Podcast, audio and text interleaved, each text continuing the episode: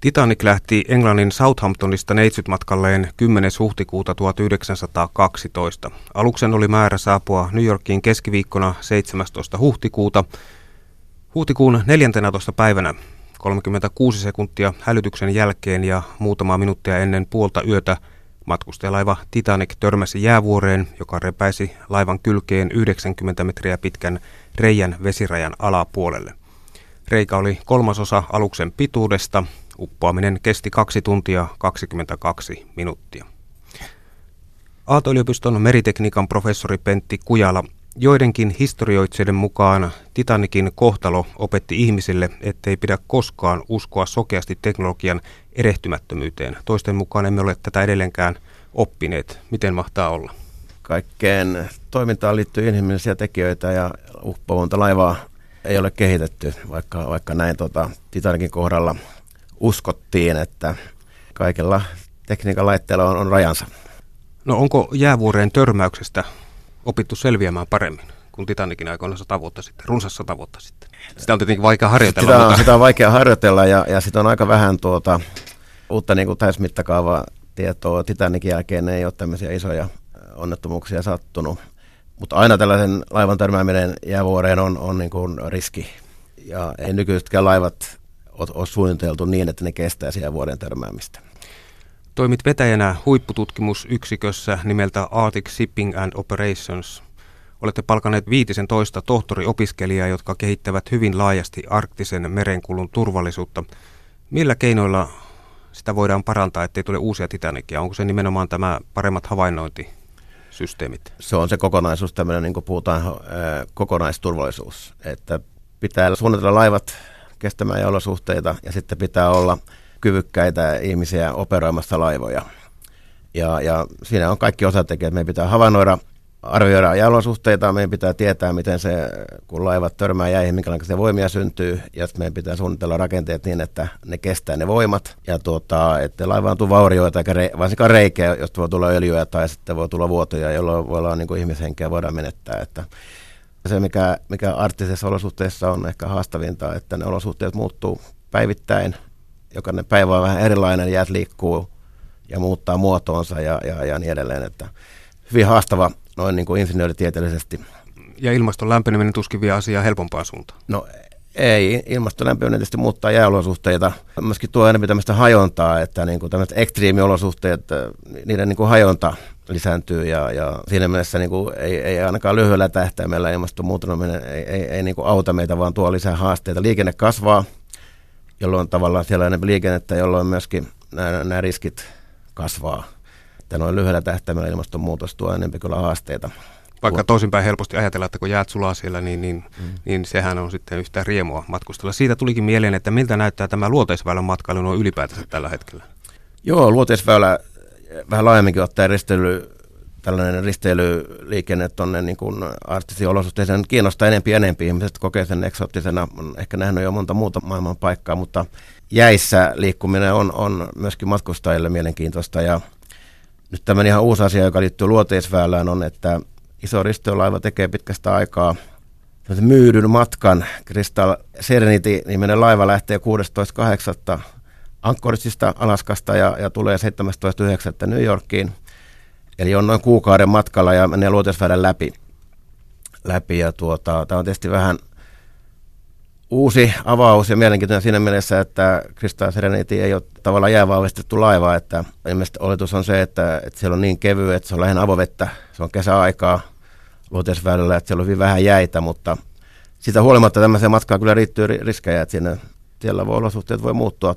Tuuli voi päivässä hetkessä muuttaa tilanteen, voi tulla sumua ja, ja jäät voi lähteä liikkeelle ja, ja, ja näin edelleen. Että siellä on aika paljon tekijöitä, jotka pitää ottaa huomioon. Että en näe sitä niin hyvänä kehityksenä, että, että tota, sinne mennään, lähdetään liikennöimään ilman jäävahvistusta. Että nyt myöskin parhaillaan rakennetaan kyllä, tiedän, että uuttakin kalustoa, että liikenne tulee kasvamaan ja, ja myöskin Saksassa on tekeillä myöskin jäävahvistettuja että pitemmän päälle kalusto paranee siellä, mutta tota, nyt tämä, tämä Crystal Serenity on tämmöinen ensimmäinen pitkästä aikaa, että mennään, mennään luoteisväylän läpi niin kun ilman, ilman, että on, on kunnon jäävahvistus laivassa.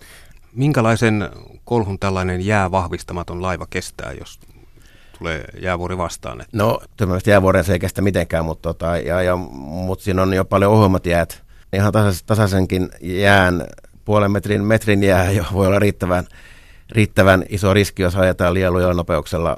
Ihan tällaisenkin tasaisenkin jääkenttään, joka on riittävän paksu, ei tarvitse mitenkään olla jäävuori tämän tyyppisen laivalle. Yle puhe. No sitten palataan tähän Titanikkiin.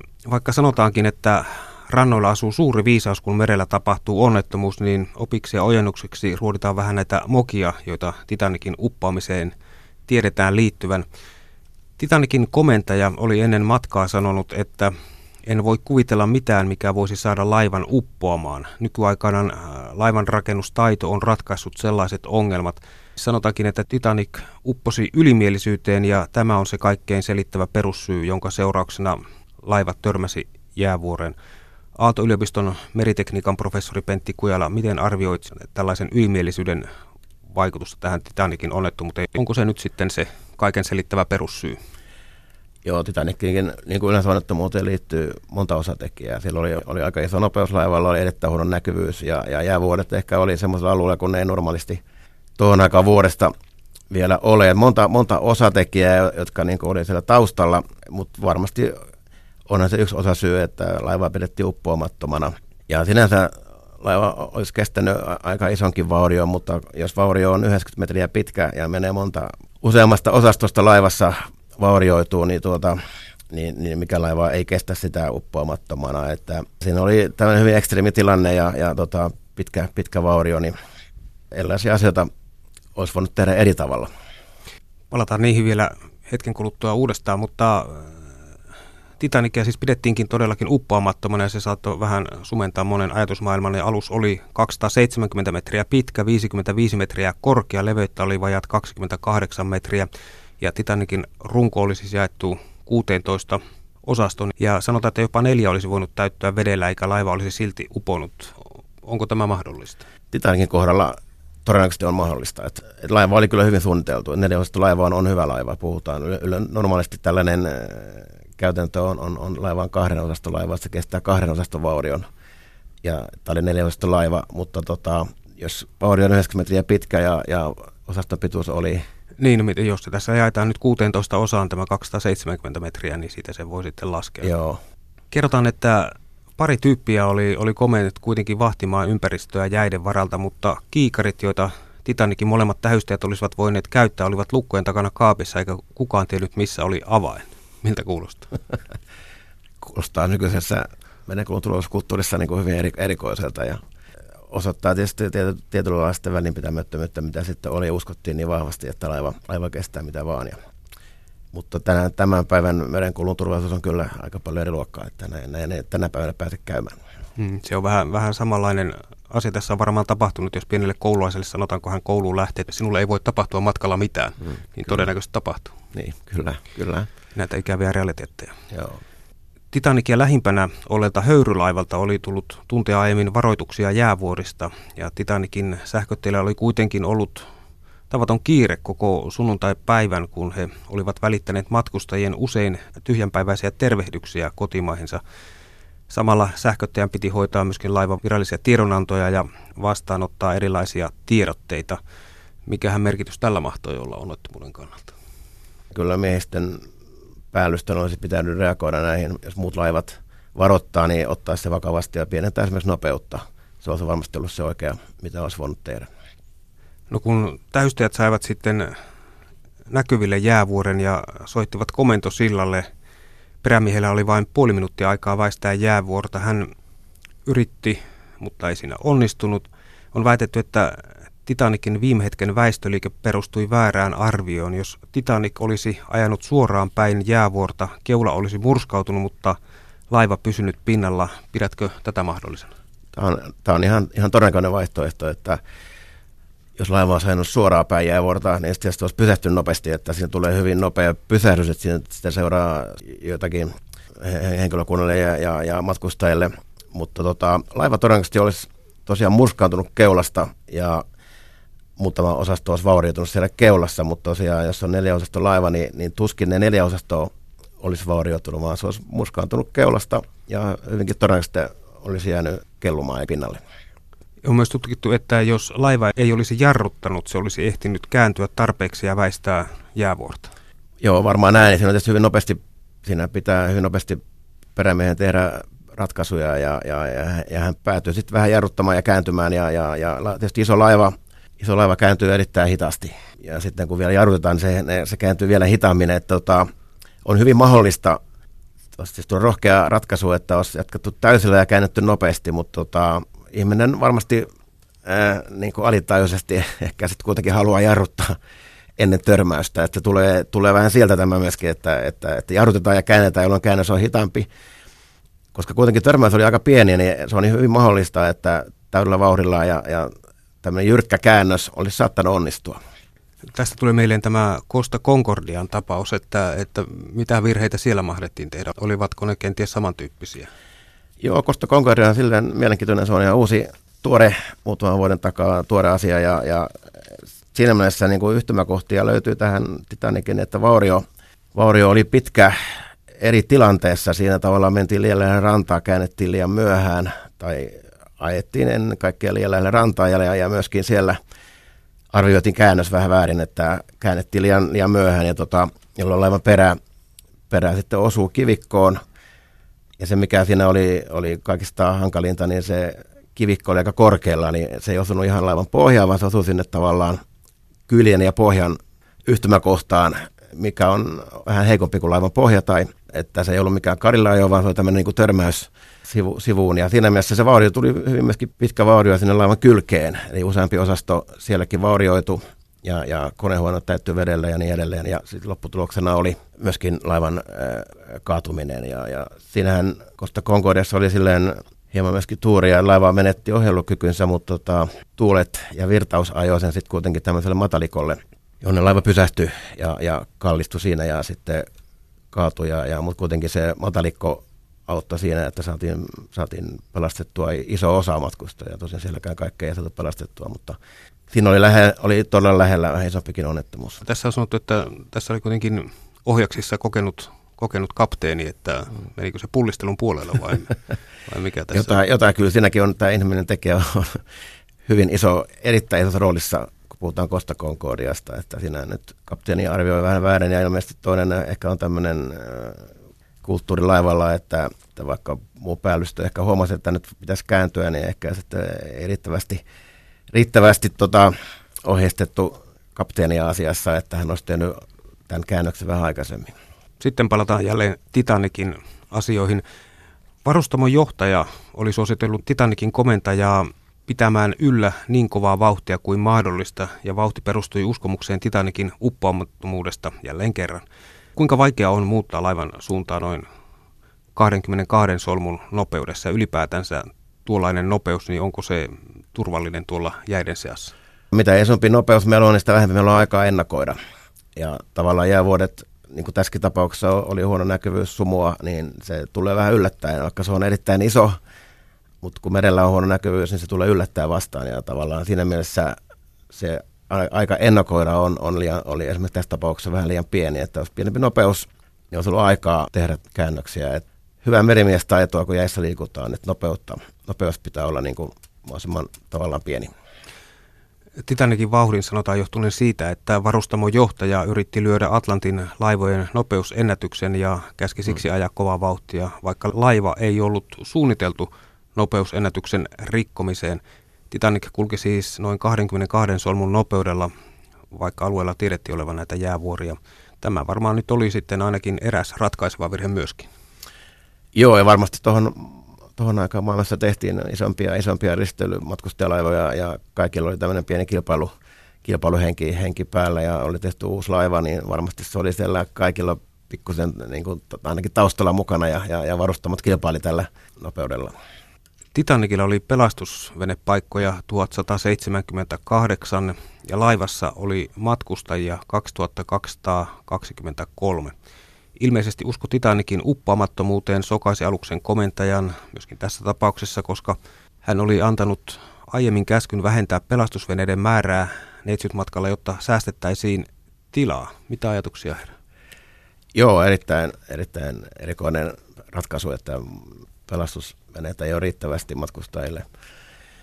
tämä Titanic johti siihen, että sitten lähdettiin kehittämään itse asiassa uusia turvallisuussääntöjä. Tuli tämmöinen uudet, uudet solassäännöt, lähti ihan Titanic-onnettomuudesta, jotka tuli sitten onnettomuuden jälkeen aika pitkän ajan kuluttua voimaan vasta, mutta ja yksi, yksi merkittävä asia uudessa säännössä oli se, että pelastusvenepaikat pitää joka matkalla olla, että kaikille matkustajille on pelastusvenepaikka. Se oli yksi tällainen muutos, joka, joka Titanic aiheutti tähän sääntöjen kehitykseen. Arktisille alueelle tulee ensi vuoden alusta uusi säännöstö. Kerrotko tästä? Ehkä taustana on se, että on ollut näitä matkustajalaivonnettomuuksia sekä Antarktikassa joitakin ja, ja, ja arktisilla alueilla, niin nyt ollaan tämä kansainvälinen merenkokujärjestö IMO, eli IMO Lontoossa on IMOn toimesta on kehitetty Polarikoodi, uusi koodi, joka tulee voimaan ensimmäinen ensimmäistä 2017. Ja siinä on hyvin tarkat määräykset sit siitä, että miten laitteet pitää suunnitella, että ne kestää ne kylmät olosuhteet, miten miehistö pitää harjoitella, tarkat määräykset, kuka, miten miehistä kokemus pitää olla, että pitää olla jää, jäissä ajo kokemusta. Ja sitten kolmas on se, että tämmöistä, joka, ennen jokaista matkaa pitää tehdä tämmöinen riski, riskianalyysi tavallaan siitä, että onko laiva riittävän jäävahvistettu, onko laiva kykenevä näihin olosuhteisiin. Että tulee niin kuin ensimmäiset hyvin tarkat kansainväliset ohjeet siitä, miten tuolla arktisella alueella, sekä arktisessa että Antarktikassa, miten niin kuin polarialueella pitää liikkua. Ja se tulee mun mielestä erittäin hyvää kehitystä. Tuosta voisi nopeasti päätellä, että suomalaisen laivanrakennusteollisuuden tulevaisuus näyttää ruusuiselta, koska tällaisia jäävahvistettuja laivoja nyt hirveästi ei ole, ja jos luoteisväylän matkailu lisääntyy, niin siellähän on bisneksellä iso paikka. Joo, kyllä näin, ja Suomessa on, on vahva osaaminen kun puhutaan jäissä kokevista laivoista ja on ne sitten matkustajalaivoja tai, tai rahtilaivoja tai jäämurtajia, niin kyllä näin, näin asia voisi kuvata, että me, me nä, tällä hetkellä näyttää niin kuin meriteollisuudella tulevat näkymät näyttää erittäin, erittäin positiivisilta. Ja kerrotaan, että vielä silloinkin, kun vettä tulvi sisään, ihmiset luottivat Titanikin uppoamattomuuteen, mm. eivätkä edes halunneet nousta pelastusveneisiin. Joo. Myöskin tällaista ilmiöä.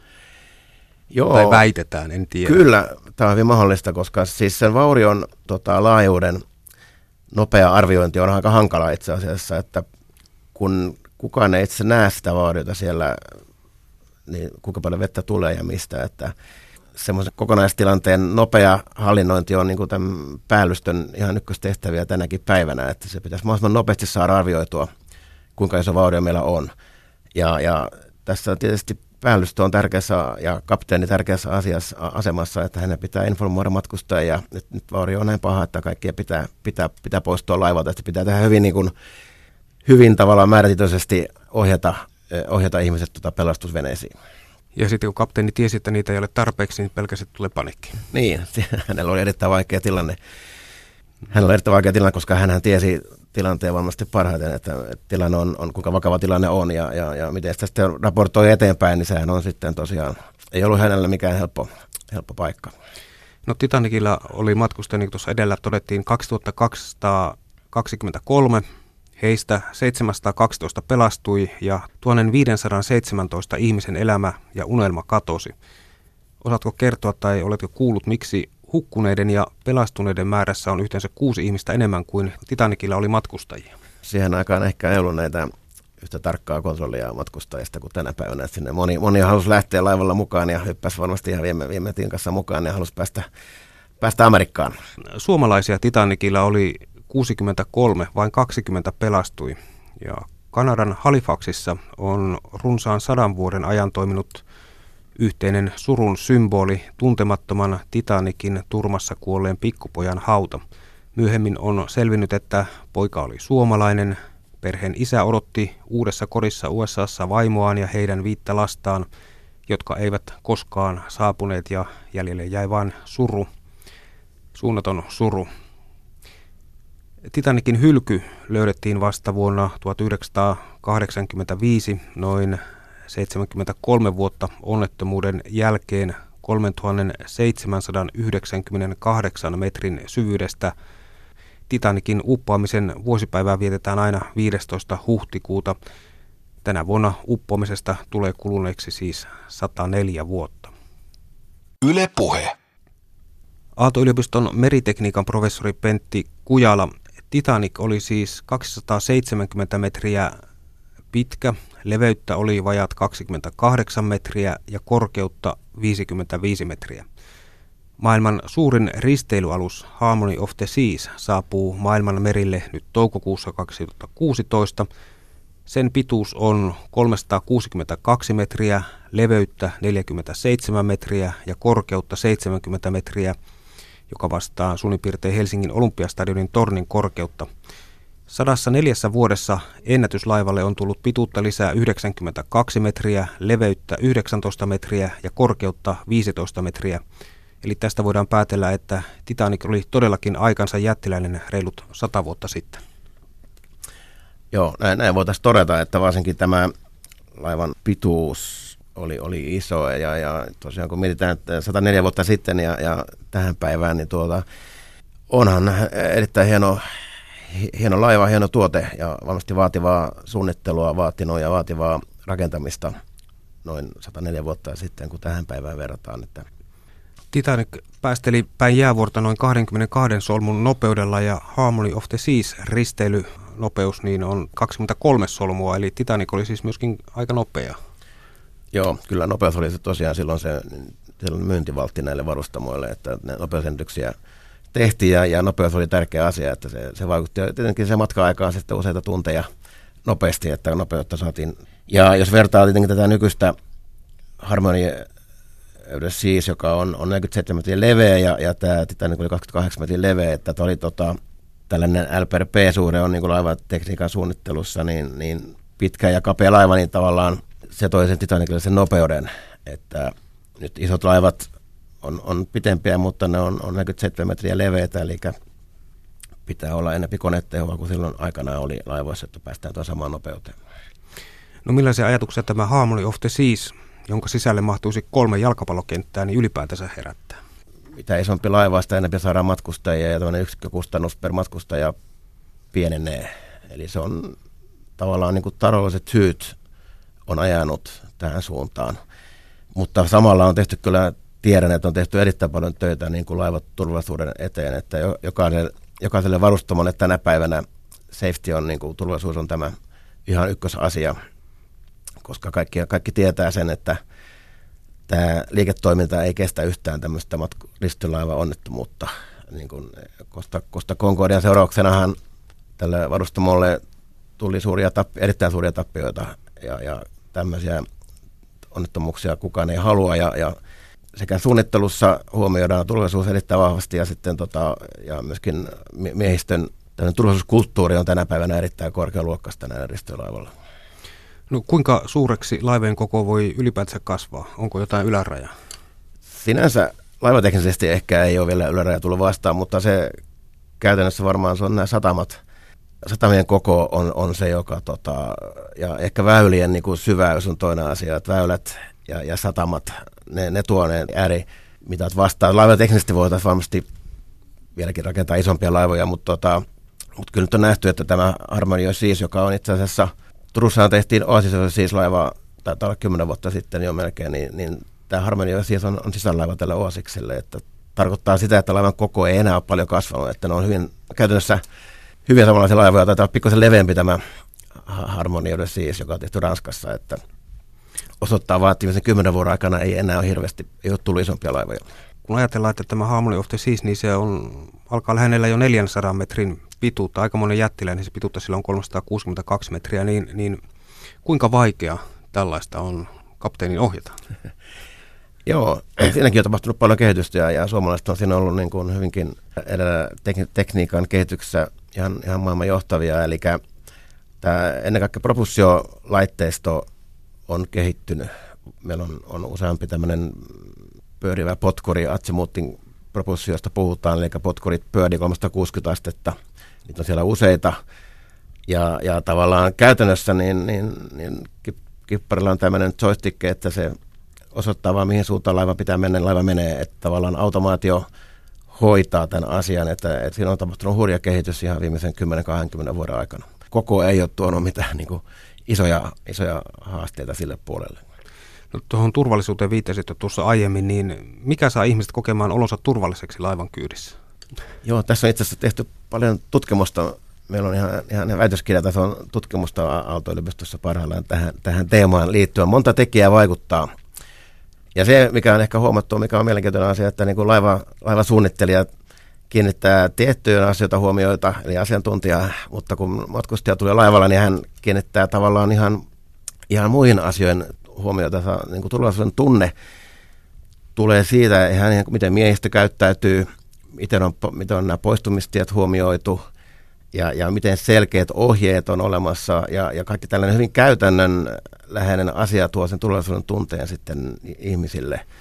Ja, ja voisin ehkä kuvitella, että miehistön ehkä ykkös, ihan ykkösasia on se, että miehistö käyttäytyy tavallaan koko ajan niin kuin lisää sitä turvallisuuden tunnetta, että miehistö tekee tavallaan semmoisia toimenpiteitä, että, että matkustajat viihtyy ja, ja tota, kokee olonsa, että niillä on, niin, tämä, tämä homma on, niin kuin, on, on olemassa ja tämmöisiä turvallisuusharjoituksia tehdään, että nykyään on, aina kun mennään isolle laivalle, ristolaivalle, niin se on tämmöinen pelastusveneen harjoitus, kaikki ensimmäisenä päivänä, kun laivalla te, tehdään tämmöinen, tehdään harjoitus, Eli on niin kuin tämmöinen harjoiteltu hätätilanne, että kaikki kerääntyy näille pelastusasemille ja kaikki harjoittelee ne pelastusliivit, mistä ne löytyy. Ja se, se niin kuin jokainen harjoittelee sen, että jos tulee hätätilanne, niin kaikki tietää, mitä tehdä. Se on tietysti hyvin tärkeä asia, kun puhutaan monta tuhatta ihmistä, niin että, että tämmöinen panikki, panikkihan on se ehkä pahin tilanne, mitä aina voi sattua, että sitä pitää viimeisen asti välttää. Mitkä seikat sitten voivat saada tällaisen panikin aikaan, eli nakertavat tällaista turvallisuuden tunnetta? Ja...